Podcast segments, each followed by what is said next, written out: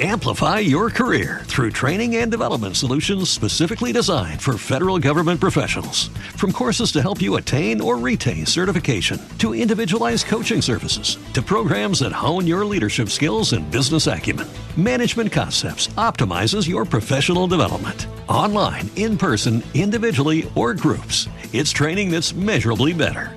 Learn more at managementconcepts.com. That's managementconcepts.com.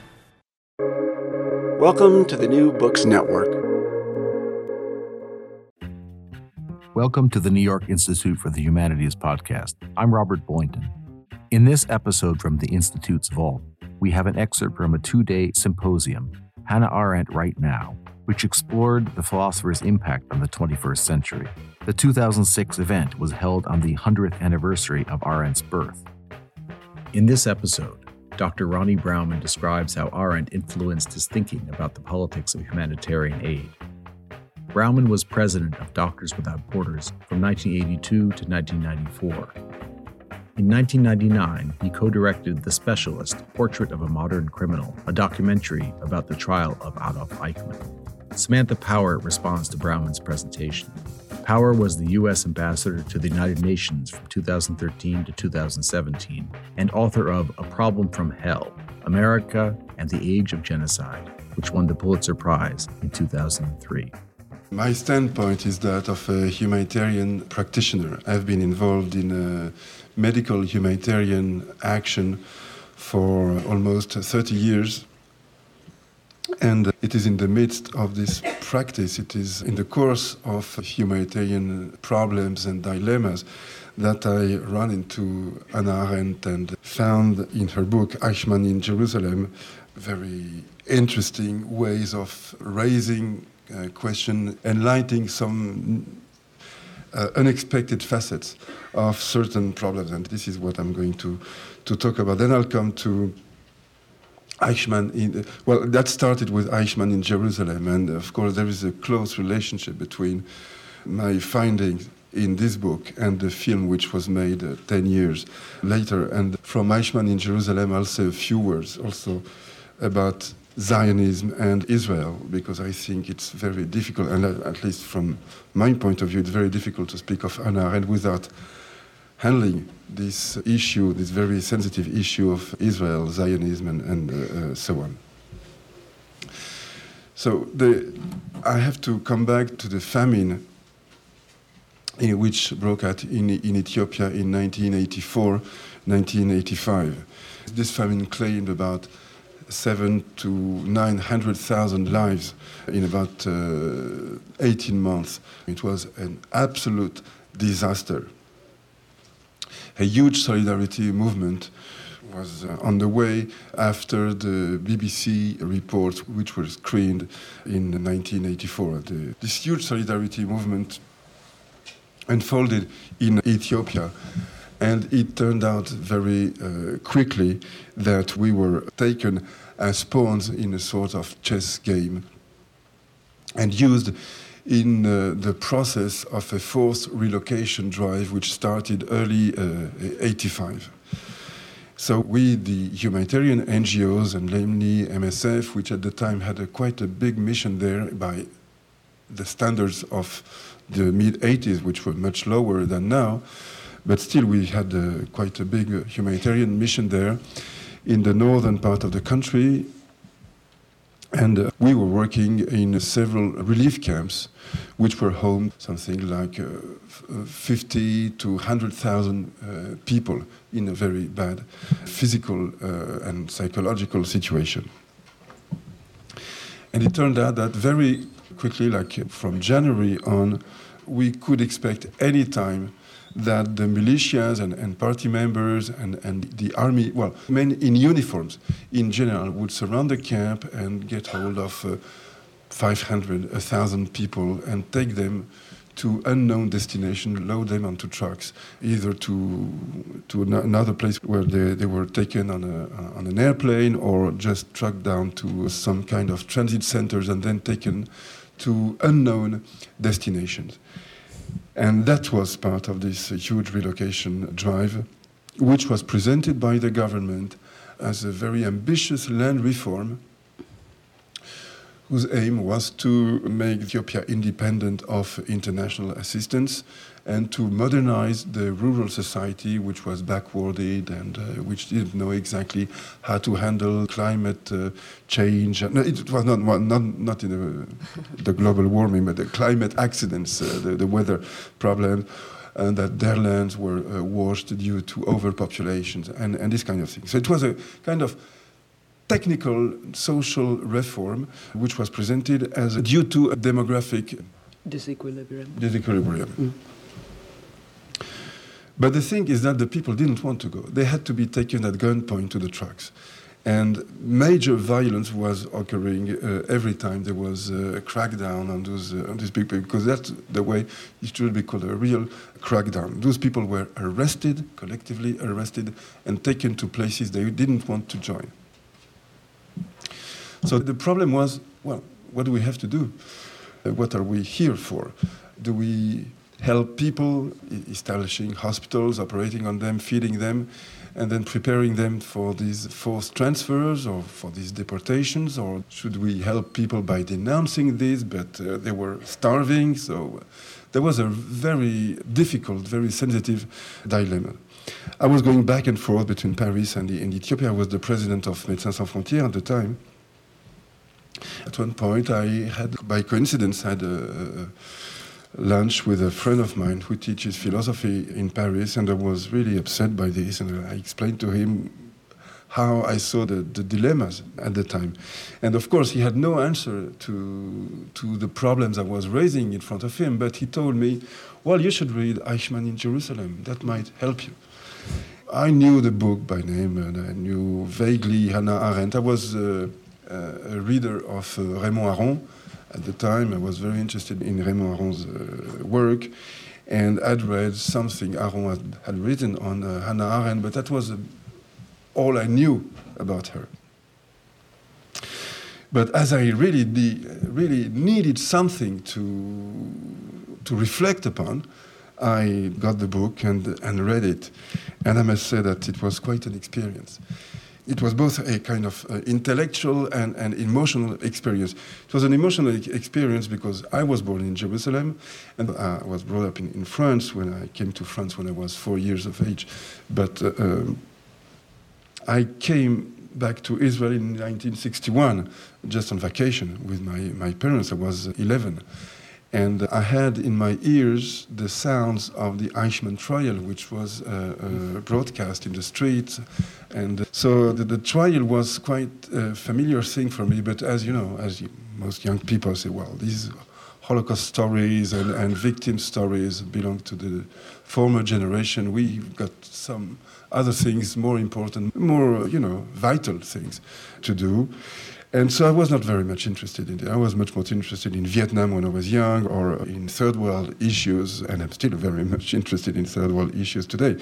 So it was an emotional experience because I suddenly discovered a non victimary narrative of the trial of a criminal. I really loved it. I really loved the way she was talking of Eichmann in this ironic, as she puts it in the, in the film, this ironic, distant way, which I think was the only interesting way to speak about those horrors. So that was the first uh, lesson, both emotional and intellectual. Suddenly, reading this material with this non emotional uh, uh, tone uh, became interesting. That was the, the, the first interest. And the second thing was about the issue of responsibility. Eichmann, as everybody knows, did not intend uh, to kill the Jews. He would have uh, transported goods or, or, or, or, spare parts if, if that had been the job, but he transported Jews and Poles and Slovenes and Gypsies. That was the four, four populations he was supposed to take care of, so to speak. And uh, so, what was his responsibility? How can you judge somebody who doesn't intend to kill a, a, a, a person? So, that was the next issue.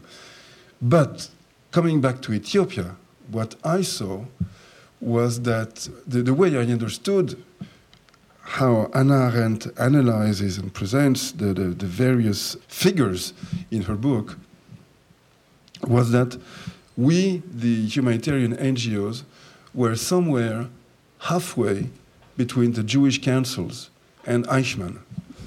Not from a moral uh, uh, point of view, of course, but in a practical point of view. And I like the way Arendt avoids handling moral discourses and, and teaching lessons of moral. So, why halfway? Because as Eichmann, we were not threatened by the local violence. Uh, we were outsiders. And uh, so we could make a decision on, well, should we be here or uh, can we uh, just step uh, out of uh, this situation? And we were close to the Jewish councils because, like the Jewish councils members, we wanted nothing but the good of the people we were there to treat. We wanted to help them, we wanted to help them to survive, we wanted to treat them, to feed them, only good things we wanted for them. So this is the reason why, very uh, grossly speaking, I think we were halfway. So that was uh, a new way, for me at least, to pose the problem, to handle the problem of our own specific responsibility. And in the course of the reading, and in the course of reading uh, some other uh, essays by Hannah Arendt, more, more specifically what was published in France under the title of Responsabilité morale et régime dictatorial, moral responsibility mm-hmm. personal responsibility under, responsi- under dictatorship. Under dictatorship, yeah. mm-hmm. which brought me a lot of thoughts about this. I decided uh, uh, that we could handle the problem in terms of if we stay, we have to protest because we have a space for speaking out or we should step out because otherwise we are active accomplices of this deportation. We know what's going on. We could understand, you know, little by little, what was the purpose of these deportations. We could understand how big the lies of this Stalinist regime was. Mm-hmm. So the, the situation was pretty clear, except that there was no good solution of course. If we stayed, we, be, we, we were accomplices. If we pull out, we were abandoning the, the, the people, dropping our mission. So my my proposition to MSF, which uh, was the one which was adopted by MSF at the end, was to go public and to explain to the public that their donations, their involvement uh, in Ethiopia was doing more harm than good, that uh, we were helping the government to kill its own people and not to relieve them from the suffering. The intention was not to kill anyway, it was not a genocide. The, intention was to deport them, but by, just to give you an idea, by 1985, the first cause of mortality was deportation. It was not starvation. Of course, it was the deportation of people who'd been starving for months and months, but still, it was deportation because in the relief camp, people were not dying any longer. They were, at least the mortality rate had dropped but they were dying in the in the buses, in the plane, in the holding camps and transit centers. Uh, where they were taken. So by being part of this process of deportation, we were being part of the causes of uh, mortality. So we became a problem and not a solution for the starving people the, uh, uh, there. And that was a way for me to discover that, well, to find out that this say, you know, do no harm uh, first, uh, primum non nocere, uh, first do no harm, mm. which is, of course, used as common wisdom by the humanitarian uh, organization or, or aid institutions in general, is used only to speak of the others you're not supposed to apply this common wisdom to, to yourself. Uh, th- this is what I, I, I, found out because do no harm, okay, it's easy to say to the others, do no harm, but what happens when you are in a situation where you think you've been more harmful than helpful to people? Well, I discovered that this was a very difficult step. It, it was a mental obstacle that was difficult to uh, overcome. So we decided to go public. I tried to mobilize the other NGOs in, in Addis Ababa. Many of them told me, yes, you're right, this regime is absolutely horrible, is obnoxious, but we won't speak out because we are neutral. We don't want to take political stances. We are purely humanitarian. Mm. So they decided that they would not be involved in politics. And I'm not taking for granted that we accepted to be uh, involved in politics and they uh, refused.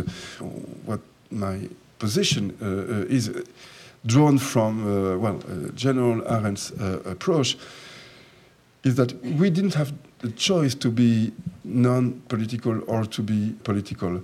We were either consciously, willingly political or unconsciously and mm-hmm. uh, unwittingly political.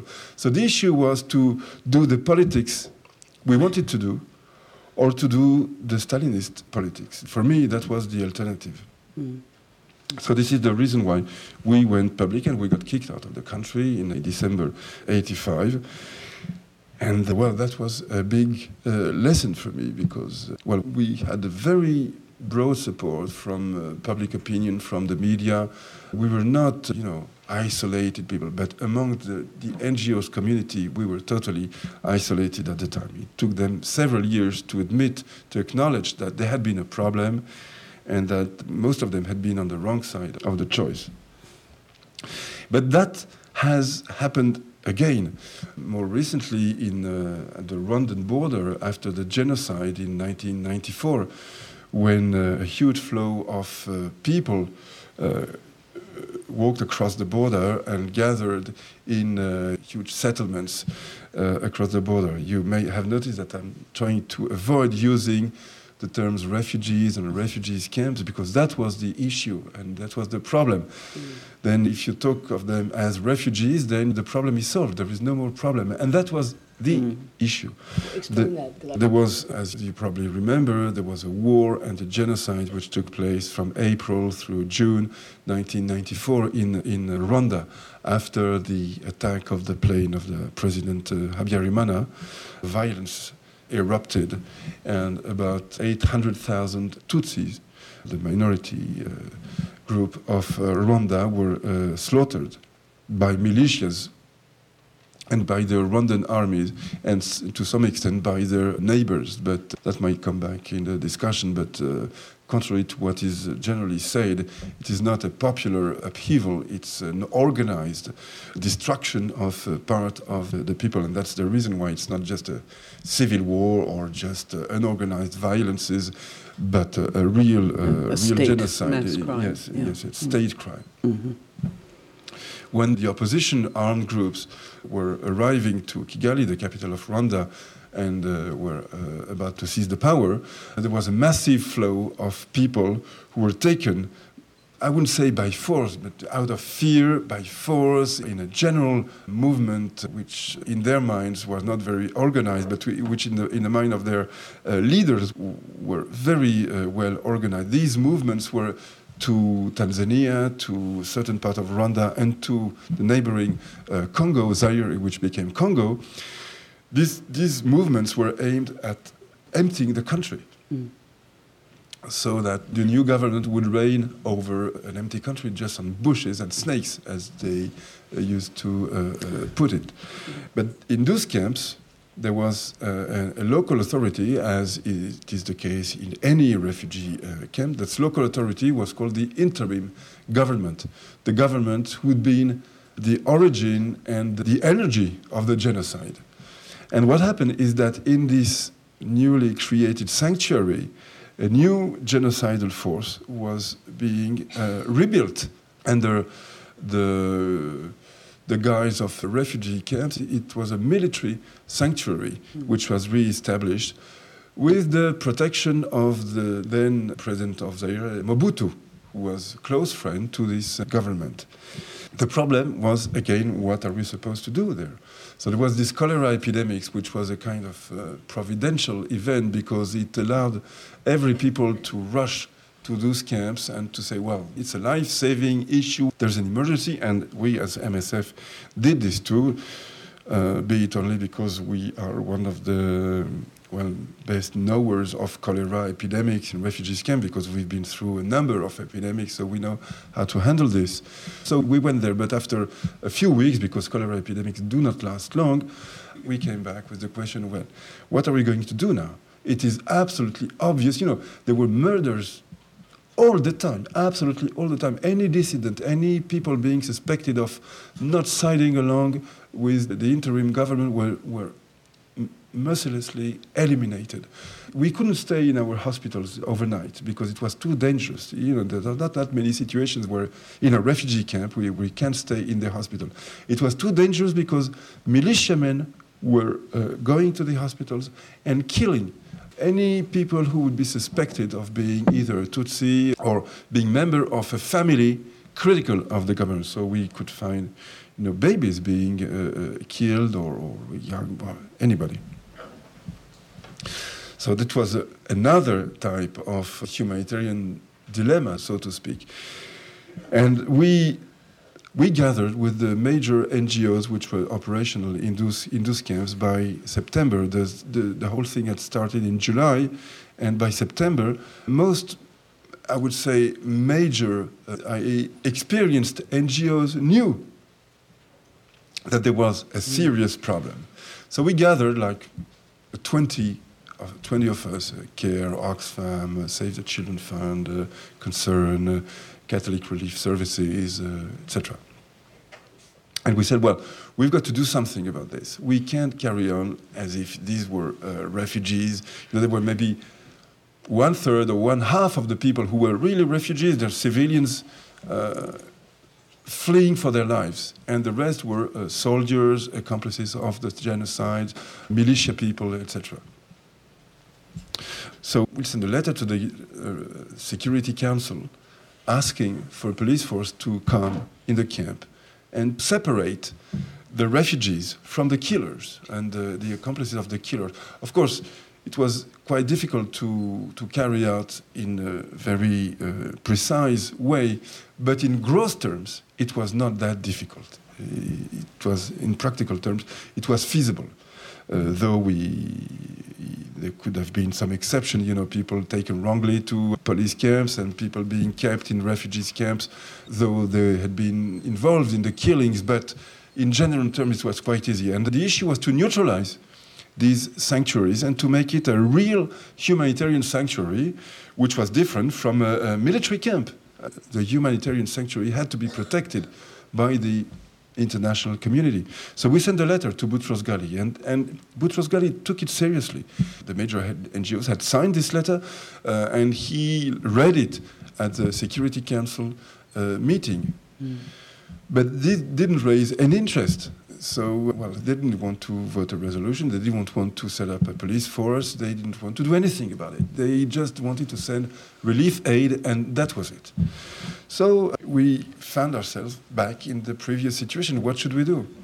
And what amazed me at the time is that everybody said, well, if the international community doesn't take its own responsibilities, why should we? So they have to take their responsibility, and we can be held responsible for what we do, as if we were not supposed to be responsible for what we do as individuals, as institutions. So most people decided to resume their routine activities, business as usual. And that, that, that was it. I remember I went to the camp at one stage, had a discussion with some UNHCR uh, field officers who, were old friends of mine, former MSF people or people from UNHCR I'd known a long time. They trusted me, they, they could speak to me in, in, in confidence. And they said to me, look, this organization, I won't quote it, but they gave me the name. Look, this organization, we went to them this humanitarian private relief organization. We went to them and showed them that amongst their uh, workers, local workers, they've got 185 people who are listed on a criminal list. They are convinced of genocide, these people. There might be, there was no criminal court at the time, but they, they were convicted of being members of genocidal militias. They went to this uh, institution and said, look, these, these are your uh, workers. And the, the, the, head of the institution, local head of the institute said, well, no, no, no, we're not involved in politics. Please leave us alone with this. We've got serious work to carry out. We're busy. So let us do our uh, work. They didn't want to hear anything about it. No problem. You know, the problems belong to the others. They don't have any problems. So that was the case. And again, uh, the uh, MSF left the, the camp. In Ethiopia, we were kicked out, but we, had, we knew that uh, we would be kicked out in, uh, in Rwanda, we were not kicked out. We decided that uh, we would pull out voluntarily because we didn't want to be part of this huge lie. I mean, by lie, I mean that UNHCR decided that these people were refugees, NGOs decided that in these refugees camps they would establish uh, normal relief humanitarian setups, nutrition, hospitals, schools, vocational centers, anything. And just a, a kind of make believe thing. It's, it was nothing such as a refugees uh, camp. And I had a discussion, a very tough discussion with Sergio Vieira de Mello about, about this. And he told me that the UNHCR didn't have any choice, that they had to declare those people as a collective refugee community. This in this prima facie process, uh, which allows the UN Agency for Refugees to, to give the status of refugee to a collectivity and not on an individual uh, basis. And that was the problem because as soon as they were declared refugees, well, the rest was a normal consequence. Uh, protection, assistance were the normal consequence uh, of this. And that was a lie. And uh, I think that UNHCR should have taken its own responsibilities, refusing to give the status of refugee on a collective basis, but going back to an individual uh, basis, mobilizing the, the, the, required means to carry out this difficult mission, but it was feasible, and uh, any experienced people knew it was uh, feasible, but they decided they wouldn't, because that would raise problem, that would raise sensitive issues amongst the local uh, governments and with with the Western governments too. And again, most uh, NGOs decided that because their intentions were good, their deeds had to be good. But what happened is that two years later, the war broke out in those refugee camps. They were attacked, and that was predictable, and that had been predicted. These camps were attacked by the Rwandan army of the new government, and those people who'd been collectively declared as victims because they were refugees were collectively uh, considered then as criminals. Because, you know, if you have a collective status, then it can shift very quickly from one side to the other side of the line. There was a merciless manhunt in eastern Zaire where approximately 200,000 people died. Died only because they were Hutus. And they, they were killed by the Rwandan army, by the guerrilla uh, movement uh, supported by the Rwandan army. It was a butchery. It was a, a terrible disaster, during which I must say, I won't elaborate on this, but just to let you know, during which the, the behavior of some humanitarian institutions was much worse. I mean, nothing to do with what the ICRC did during World War II, because they, a, a, number of relief NGOs and, and uh, UN agencies became active accomplices of the, this manhunt. So this is just to, to stress the fact that specific responsibility arises from uh, humanitarian uh, practice in violent uh, uh, situations where you are involved in, in, in, a war situation, but you're not a belligerent mm-hmm. and you're a do gooder. And this encourages to avoid raising the problems of being an actor in a war or in a very violent situation. But as an actor, we have responsibilities, and I think that. Arendt, uh, in what, what she said about the Jewish councils and uh, individual responsibility in a situation of dictatorship of, or, well, I would say violence in, in uh, general, helps us to delineate field of individual and institutional responsibility. And that was the main issue, I think, which was addressed, and, and for me, very uh, useful, very rich by Arendt. Samantha Power respond to Rony. I hope we'll come back at some point to, of, among the many very interesting things that you had to say. I, I would love to hear you talk more about how it was possible for you to do something which I take as extremely remarkable to read Eichmann in Jerusalem and to identify your own situation and dilemma with the dilemma of the Jewish councils. This takes an active imagination that, in any context, but particularly yours, is really breathtaking.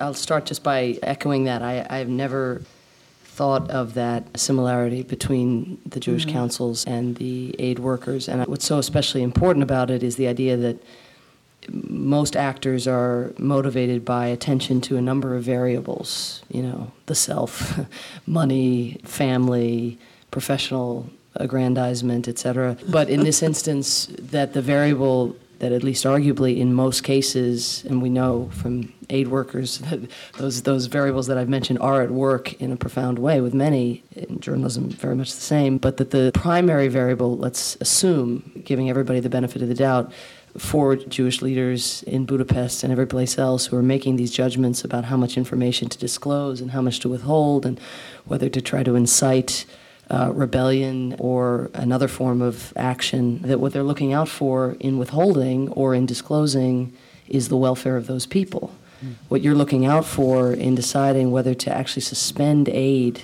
from the camps in Goma in the period between 1994 and 1996 when the war happens, when the Rwandans finally decided to make that decision for the aid community, is the welfare of the people in those camps and broadening it to the people in Rwanda as well who are still at the border being attacked by those camps. But I think that's a really important thing that you've hit upon is even if your regard is vaguely pure, you know, no way pure, but if that's your proximate reason for being there and that's your primary driver, you can still end up totally morally compromised as you weigh these incommensurables. I think it's a, just a very, very interesting parallel, which I also was very struck by. Mm. Which brings me to what I think is the first point that I take from what you're saying that is Arendtian, and that is that nobody is immune from taking responsibility for judgment or action, for the judgments they make or for the actions that flow from those judgments or sometimes precede those judgments. And that the assault that greeted Arendt's discussion of the Jewish councils and the Jewish leaders, I think, and I'm sure this is maybe provocative, but was rooted in a collective feeling in many communities that next to the crimes of the Holocaust, not exactly who cares what the Jewish leaders did, but what do you expect or what's to say next to Hitler, next to Eichmann? How could she put Eichmann and Jewish leaders in the same book, in the same account, in the same continuum of moral judgment? And that outrage was rooted. I mean, if you if you you know we understand the emotion behind that, and, and it's a totally understandable response, but it's rooted in a sense that in fact, next to certain entities that are atop the hierarchy of the horribles, it's like there's no poetry after Auschwitz. There's no other judgment after Auschwitz. There's no other responsibility. And she's like, Yeah, there is. We've all got to look at ourselves. And that is, I think, what many aid workers and God knows journalists and, and human rights advocates as well, what we are able to juxtapose ourselves against renders us largely immune from self scrutiny, from external scrutiny, and indeed, much worse, prone to reification and heroization, which is the worst of all. But I think that that Rentian idea that everybody is an individual and an agent and responsible for their action, regardless of what the context is, is really, really interesting. Now, what flows from that, though, in the humanitarian context that I think is really important to stress, which you've implied, but just to reiterate, is you can have lots of judgments about rightness and wrongness and about slippage along this continuum, the gray zones, Primo Levi's gray zones, which is what, what you inhabit in these situations. And yet, if you're an aid worker, especially the leader of an aid organization, at a time like the one you've described, either in Ethiopia or Congo, you don't have the luxury simply of judgment and simply of responsibility, but you have the burden of action and of decisions. And while you've made the case for why there was a better approach than the one that was taken, just to round out the picture that Rony has presented, the feeling of those who stayed in the camps, and some organizations decided to leave because they felt like they were complicit with the genocidaire, those who decided to stay, back to the idea of the, the people in the camps being the singular variable, were doing so because they felt if they left, the outcome would not be that the genocidaire would somehow be starved and the civilians would emerge, the innocent, let's say, or the people who weren't implicated in the genocide, that the waters would part and you would get the genocidaire to the left and the civilians and the innocent to the right. What would in fact happen if you close the camps is the genocidaire would be the most able to fend for themselves, the richest, the wiliest, the savviest, the best connected abroad to people in the south of France, and actually the people who would be the most affected. Reminds me of Kanan's point about economic sanctions in Iraq. You know, the vision of the international community in opposing sanctions on Saddam Hussein in the wake of the Gulf War was to punish the regime. But the effect of those sanctions, by and large, was to punish the people. So the UNHCR and others who decided to stay, not defending them at all, I mean, again, but the, this is the mentality, even if all you're thinking about is the people in the camps, you close down the camps because you don't want to be complicit in a genocidal regime that's murdering people within the camps and still intent on committing genocide back in Rwanda, or you keep the camps open in the hopes that you're buying time for entities outside the camps, because ultimately, what are humanitarians? You know, a bunch of people with macaroni and tents and medicines at best. But you're buying time for the so called international community to step up and to do something political, fundamentally political. I mean, every act that is taken by a humanitarian in a camp is a political act. But the hefty political stuff, in order to really dislocate that environment, would really have to be done at a higher pay grade. And yet, Rony's point consistently, which is such an important point, is by being there, you are actually giving the politicians who have the capacity to separate, maybe arguably, the genocidaire from the civilians, or have the capacity to use their leverage on the states that are supporting the genocidaire. But by being there, you give those states an alibi. So you're just kicking the can down the road because they say, well, we're doing something. Look, we're feeding all these people. And I'll come to Darfur in a second because it's, of course, very parallel to the situation today. It's one thing to judge, but you have to also act. And any action, your action had one set of consequences. If the UN had decided to leave, we don't know what the consequences would have been. Maybe it would have meant that the civilians would have just flooded back to Rwanda and you could have staved off the war and those 200,000 people wouldn't be dead. Maybe it would have meant that they would have fled into the jungle earlier. Who knows? But regardless, you can't see those things up front. Second thought in relation to your comments I thought that was really interesting, maybe just a little personal, but you, you, mentioned that when you read Arendt in the context of Ethiopia, what you were taken by was her very non emotional tone and the sort of rigor of that. That here she's describing these monstrous events, and she clearly has a strong emotional attachment to them, but she, she abnegates at very important moments and in ways that make her think, much more persuasive. So, just a, a, little tiny personal story. Some of you who saw my presentation yesterday know that I, I have strong feelings about many things. and uh, when I wrote a, a, Problem from Hell, it was in the wake of having been very young and being in the Balkans and having screwed up myself and being very emotionally attached to the people there for sure. So my first draft of this book, A Problem from Hell, about American responses to genocide, it was on fire. I was so angry and I was so alienated. And, and uh, Anna Husarska, who's here, is one of the great journalists of our time, read the early draft so she could testify this. It was awful. I mean, it was just singularly awful. And what I did, I actually, just in the midst of it, in addition to getting Anna's edits, but I read Eichmann in Jerusalem. I had read it before, but I went back to it. And I remember thinking that all the facts were there and it was, it was what it was. It wasn't truly awful, but it was pretty awful because the effect of it was when you read a book like that and you're the reader, you end up arguing with the voice, that very loud, present voice, arguing with the author rather than arguing with the people I wanted people to be arguing with or debating with the people I wanted people to argue with, who were the bystanders. Those are the people I wanted you to be wrestling with rather than this annoying author who was in the way. And so, in the wake of that, did a massive re-edit and just completely took that tone out of it and tried to make it. I mean, the emotion is embedded in every page, but it's it, you won't if, if, at least if I was effective, you were, will be much less prone to arguing with me. You'll be arguing with these people who are making the arguments that they were making at the time as to why they would be doing nothing about the Gomas or the Rwandas or the today the Darfurs. Okay, so that's the second point. And the third, which I, I haven't really thought about enough, and I, I, of all people should be thinking about it more, but you mentioned intent. What's really interesting then is that we have this legal instrument, the Genocide Convention, and as many of you know, the crime of genocide is predicated on an intent to destroy an ethnic, national, or religious group as such. So it's totally intent based. It's not like you have a group of 500,000 people, and if you kill 250,001, you've committed genocide. It's if you find an individual and they possess the intent, and you know you need crimes to show that intent that is what would brand you a genocidaire. And so uh, it's a very controversial term, and there's jurisprudence that's being developed out of the international criminal tribunals for Yugoslavia and Rwanda.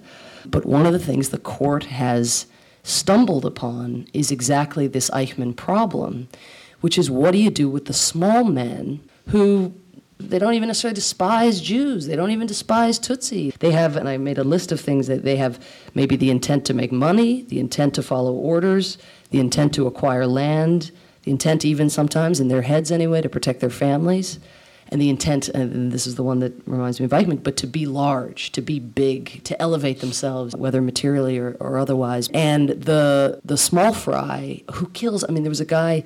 You might remember this case. It was uh, in Brčko, I think. The guy who literally referred to himself as the Serb Adolf or something, and he killed something like I mean, single-handedly, which takes some doing. He didn't have any of the machinery of the Nazis. He killed over 100 people, 118 people, I think. But the court found him not at the helm of something large. All he was doing is he wanted to have Muslims for breakfast. I mean, he was on a warpath. To me, his mentality was completely genocidal because, again, he was killing not for anything anybody did, but simply because of who they were, because of group membership. But he was too much of a you know a town loser basically to count. He wasn't grand in the way that evil was imagined to be to be grand, and the genocidaire in particular. And the fourth and final point comes back to the discussion we had yesterday about and it's my favorite part of Arendt, so I always keep coming back to it, but is of this question of if you are merely human and that's all you have to refer to, if you're left invoking human rights, if you're left without a state, if you're left stateless, if you're in Goma, in these camps, in the wake of Rwanda, and you're saying, Excuse me, here's the Refugee Convention, sir, could I have some more, please? If that's what you have recourse to, Arendt said, You know, you're in deep trouble. You're never more naked than at that moment. And, and we, Ladan and myself and Azar, talked about the degree to which human rights, the human rights movement or human rights groups, were an answer to that in any way, or, or the humanitarian movement. And so, what I thought of just in this final point, it wanted to stress for you because I, it may not be as obvious to those of you who don't live in, in Rony's world, but we laymen who aren't humanitarians blur human rights and humanitarian. I mean, to us, they're the same thing. It's about helping people. It's about, again, having the variable that you have in mind is those human beings. For somebody in Rony's business, they're often very much at odds a human rights framework and a humanitarian framework. And in these camps, I say camp, it doesn't even matter if they're in camps, in societies, within, even if you're still in your home, but you're part of the stateless within, you know, you, you've ceased to belong. You have these do gooders who have descended upon the scene. And if you're a human rights minded person, your job is to be measuring state conduct or the conduct of non state actors according to a set of principles. So if you're abridging freedom of speech or freedom of assembly, or you're murdering or you're torturing, the human rights person needs to take note of that and hold you accountable verbally, usually is all it amounts to verbal accountability or setting the record straight. The humanitarian is the person who's trying to, to feed and to clothe and to supply medicine and protection of a very different kind, but it's a much more material assistance so it's not about denunciation of a state for deviance from these norms. It's about supplication. It's about uh, not necessarily supplication of the state, but, but actually supplying individuals who are in need with these goods. Now, these are often seen to be very much at cross purposes. And so, what they grapple with in this realm of incommensurables is okay, you're in Darfur today. You can get access to an estimated 2 million displaced in Darfur itself. They're inside, so they're not in Chad. They're still vulnerable to the Sudanese government, to the Janjaweed. But you know that you can feed these people, but you also know that the aid can't be eaten for the most part. Some of the biscuits can, but, but a lot of the aid can't be eaten unless it's heated. And you know that in order to heat the aid, the women famously have to leave the camps and go and get firewood in order to come back and cook the aid so that they can feed their families. And you know, if you're an aid worker, that going to get the firewood in order to cook the aid, in order to feed your families, requires basically passing through the Janjaweed patrols that still exist outside the camps. Because again, these camps is the other misunderstanding that I had before I got into this. But camps aren't camps. They don't have fences around them for the most part. You know, they're just fields of humanity living in, in relative misery, mitigated more often than not by these aid groups there's no protection. There's no outside military force of any meaningful kind. There's an African Union force as it happens in Darfur, but very spread out across the country. So you know that these women are being raped as they go to get the firewood to cook the aid to feed the families. What do you do? You're best positioned. You're in the camp. Do you tally the incidents of rapes around the camps in order to alert the world that this humanitarian alibi isn't a solution, that this, what do you call it, the pawns aren't the answer. Henri Levy said uh, famously in the Bosnia War that the aid workers were passing out sandwiches at the gates of Auschwitz, that that was the equivalent of what they were doing. Well, you're an aid worker, you can pass out sandwiches. They're going to die if you don't pass out sandwiches, you believe. But they're going to die eventually, some of them anyway, lots of them, if you don't become a political actor and start to use the access you have in order to document the abuses that might in turn play into politics at a state level. So back to Arendt, I take Azar's point yesterday of like political action of the state-based kind can't be what we turn to. That was her point about Ignatieff. I don't think was exactly as anti-Ignatieff as it came out. I'd like to think, but it was really about like, wait a minute, why does everybody who wants to do good in the world feel that they have to go into government to do it? Well, because guess what? In these moments, because states still have the monopoly on violence, you end up stuck and that's what, again, I think she saw the limits of what we would be able to do without the state unless we change the nature of the state. So let me just leave it there with another, another conundrum. Mm-hmm. yeah. Thank you. This podcast was brought to you by the New York Institute for the Humanities and the Arthur L. Carter Journalism Institute. You can find us on Stitcher, iTunes, and anywhere else you get your podcasts. For more information, visit us at nyihumanities.org.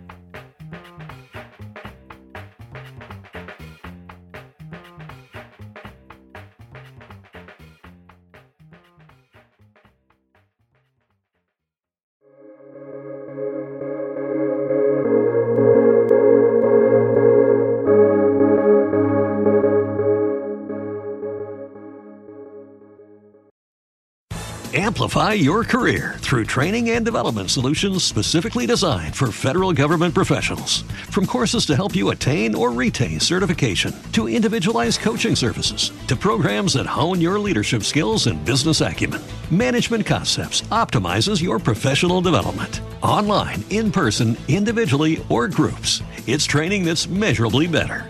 Learn more at managementconcepts.com. That's managementconcepts.com.